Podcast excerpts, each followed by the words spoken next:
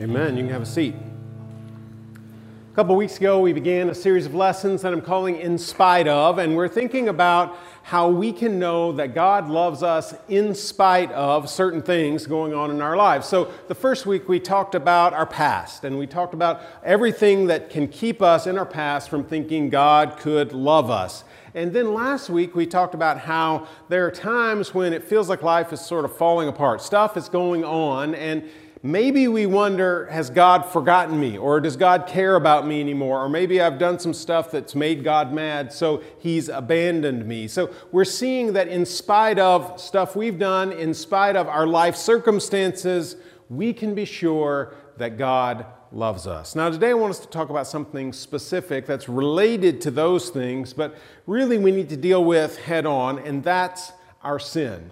Can God love us in spite of the fact that we are sinners? I want us to talk about that for a little while today. You know, over 30 years of ministry, there have been times when people have come to me with ideas about what I should preach on.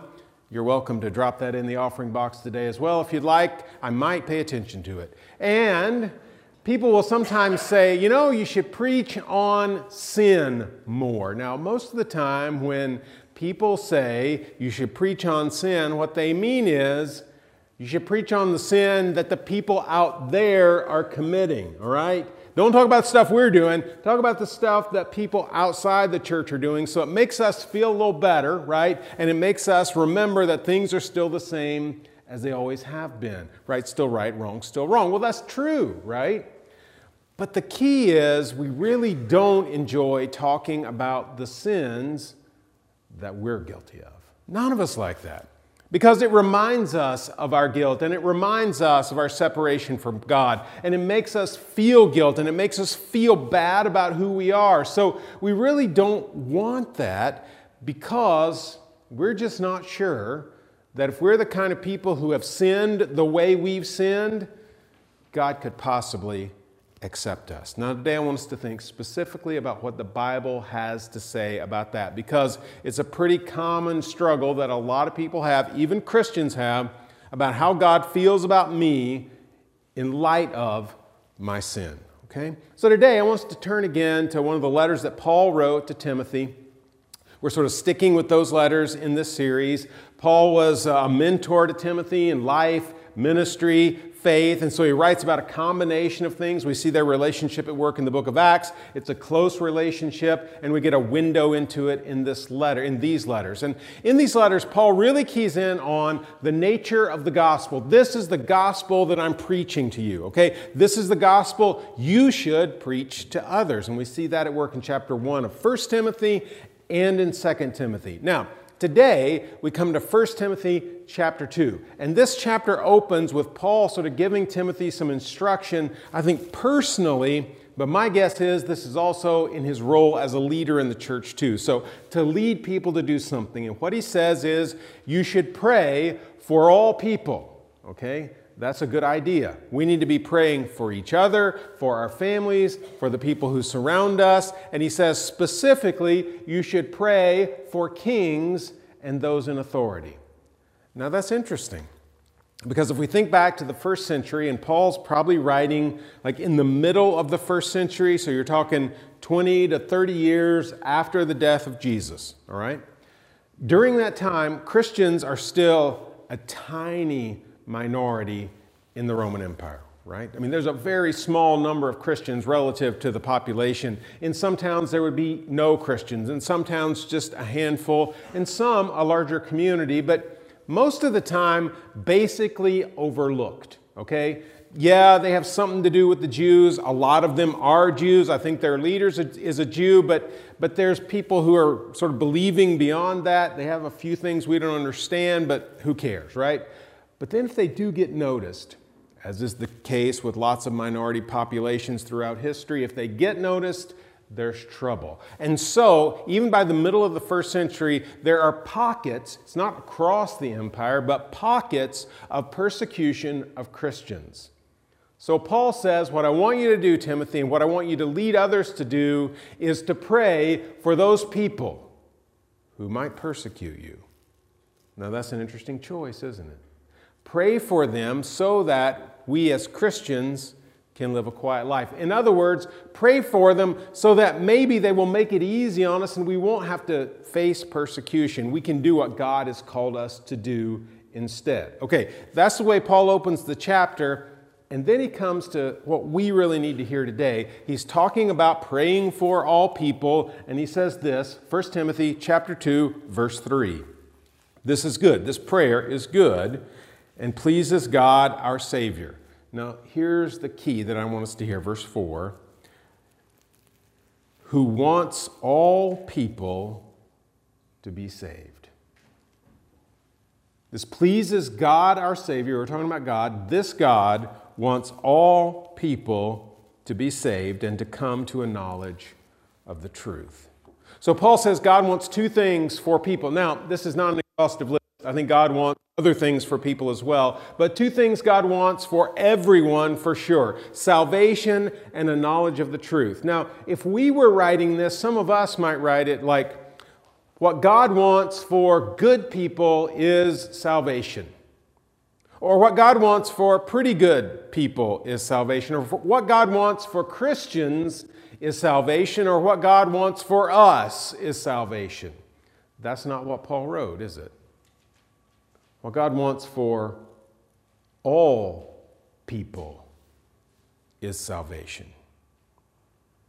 So, regardless of who you are, where you grew up, the language you speak, maybe your race, your identity, or whatever, and certainly even beyond what you've done, what does God want for you this morning? Salvation. So, today, if you're struggling with some stuff that you're bringing to the table this morning here at church, like it's there, it's in your heart, on your mind, and you're wondering, man, how can I ever be right with God? What does God want for you today? He wants salvation. And Paul says he also wants a knowledge of the truth. What's he talking about there? If you read through 1st and 2nd Timothy, what you'll find is that the truth is often associated with the gospel. So he wants you to know the gospel. You see those things are, they go together, right? He wants you to have salvation and that's related to your knowledge of the gospel, the good news of Jesus. And he's about to lay that out. But for us, the key understanding here is that God wants salvation for all people, not a certain group who've done something or haven't done something or have a certain identity. God wants it for all people. And that includes us. So, what is this gospel? Well, it begins in verse 5. He lays out sort of three moves here that I think are important for us to see. For there is one God and one mediator between God and mankind, the man Christ Jesus, who gave himself as a ransom for all people. This has now been witnessed to at the proper time. Okay, so truth number one. First move that he makes here is there is one God. We say, well, yep, I knew that, right? Knew that when I walked in the door. Well, a lot of people in the ancient world did not know that. In fact, most people in the Roman Empire believed in this pantheon of gods, right? All these gods, the Greek gods, the Roman gods, they also believed that the emperor himself, when he became emperor, he was a god too. In fact, you might have some household gods that you worshiped especially, gods for your city. All these gods that might get mad at you, you've got to placate them, make them happy. If, be sure you don't offend them because there's going to be trouble, okay?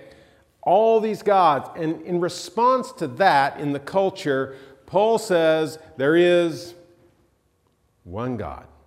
And this grows straight out of his Judaism. This is all over the Old Testament. There's not a bunch of gods, there is one creator God who made all of humanity, all of creation, chose a people, Israel, brought them out of slavery, created a nation, and then made promises to them that are fulfilled in Jesus. There is one God.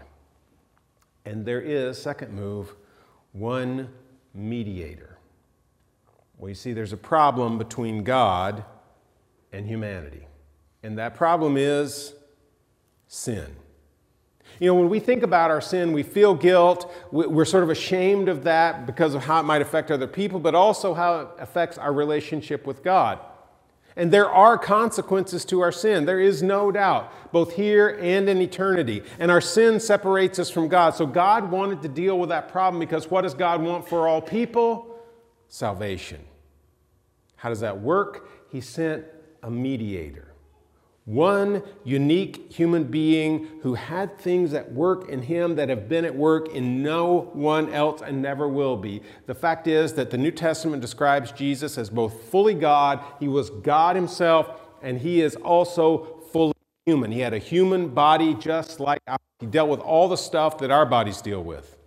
So he's God and he's man, and because he is both, he can stand between God and humanity as a mediator to deal with our sin problem. How did he do that? Move number three, he became a ransom for all people. That's what Paul says. A ran- he became the mediator between God and mankind, the man Christ Jesus, who gave himself as a ransom for all people. Now, again, this is not just certain people, not just the nation of Israel, not just good people. He wanted to save all people, so he became a ransom for all people. What does that mean? A ransom is what we pay when someone is kidnapped, right? You get them back by paying a ransom. I think that's a good translation. A better translation might be he redeemed, okay? That's where we think about someone is in slavery, right? They've been enslaved, and this happened a lot in the ancient world. If you had a debt or you wanted to learn an apprenticeship or whatever, you enslaved yourself. So you could be bought out of that slavery. You were redeemed from slavery. So Jesus redeemed. Well, we were enslaved, weren't we? To sin. Because every one of us has chosen sin over and over and over in our lives. That's what we feel separates us from God, and it does. And because there was this separation between the one God and humanity, we needed one mediator to stand between us and bring us together. And the way that he did that is he paid this redeeming price, this ransom for us because of our enslavement to sin. And so Jesus has offered this to us. Now it's up to us to accept, right? What does God want for all humanity, for each human being? Salvation. And so He's offered that gift, but then we have to accept it because God's not going to force us to do anything. And so it's our decision am I going to accept this gift of being bought out of slavery? Now, what's interesting is we read these words in 1 Timothy chapter 2, but they're really not original to Paul. Paul, I think, is probably quoting from something he's heard before. Either he's got the Gospel of Mark in front of him, or he's heard these sayings that end up in the Gospel of Mark. But here's what we read in Mark chapter 10, verse 45. This is Jesus speaking about himself, for he says, for even the Son of Man, that's a phrase Jesus often used to describe himself, and it means, yeah, he was a human being, but it's also this figure that Daniel describes. It's going to come in and really change the world, which is what Jesus did.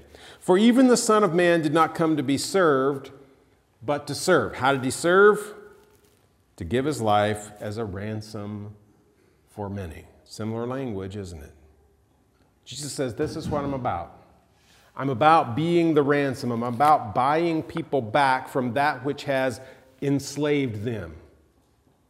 And Jesus did it on the cross. Because it's on the cross that Jesus dealt with the problem of sin and evil. It's on the cross that Jesus took evil on. And even though the powers of evil were at work in that moment and thought that Jesus was defeated when he died, they were wrong because he was raised from the dead. And because of all of that, that's the price that was paid to redeem us from slavery. So the message for us is today is that God offers the forgiveness you really need and I really need because we were enslaved to sin. And maybe you feel enslaved to sin even today. The good news is there's one God and one mediator between God and humanity. And the reason he's that mediator is because he was fully human and fully God, and he died on a cross so that our sin could be forgiven. And in that, we find the forgiveness that leads to the salvation God wants. Now, again, it's up to us to accept that.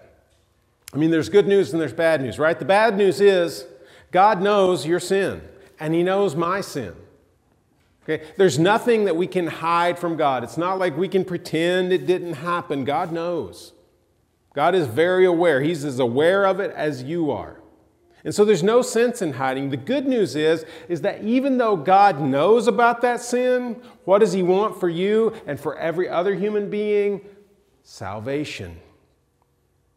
And he's put in place Jesus so that he can offer us that salvation, and then it's up to us, am I going to accept it?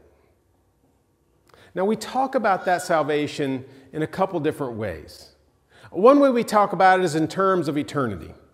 That part of the reason that we put our faith in Jesus Christ is so that we can have eternal life. I mean, that's salvation, right? That we've messed up stuff and it has eternal consequences. It separates us from God both now and for eternity. Jesus dealt with it, and if we accept this gift of salvation, we can spend eternity doing what we were created to do, which is to worship God. I mean, we were made to give God praise. That's what we're supposed to do with this life and the next. And if we accept this gift of salvation, we can spend eternity in the very presence of God in a recreated heaven and earth where everything is the way it was supposed to be from the beginning. There are eternal consequences. And if that were the end of the story, it would be enough, wouldn't it? It would be enough reason to worship God. It would be enough to give our lives over to God, but it's not the end. There's actually more to it than that. There are eternal consequences to the salvation Jesus offers, but there are, there are consequences for today. Because you see, when Jesus dealt with this problem of sin, when he defeated the power of sin, he's offering us a change for today. It's not just eternal consequences, it's right now because Jesus is at work in us through his Spirit. And no, it's not that we'll never sin again. Hey, none of us are that person. But we don't have to be enslaved to sin. We don't have to let it control us. You know, when we fight that battle, we usually lose. But if we decide, you know what, God has entrusted us with His Spirit, that His Spirit is at work in us because we have received that Spirit, we have more power to overcome sin than we did before. And so we don't have to be enslaved to it forever. God's salvation has eternal consequences, but it can change the way that you live now if you let it. So we're called to receive this gift. And we do it by putting our faith in Jesus, acknowledging who He is, that He is God's Son, and that He does offer us salvation. And that if we trust Him, we receive that salvation. And we repent of our sins, which is saying, I don't want sin to run my life. What I want is to serve God with my life, and I want His Spirit to help me with this, part of the salvation process. And we're baptized into Him for the forgiveness of sins. And man, if you have not made that decision yet, I would love to talk with you about it. I'd be glad to talk with you about it after the service. Any of our elders would be glad to talk with you about that too. We'll walk with you through that journey. You don't have to face this on your own. But the good news for us today is yeah, we're sinners, but God loves us in spite of that sin.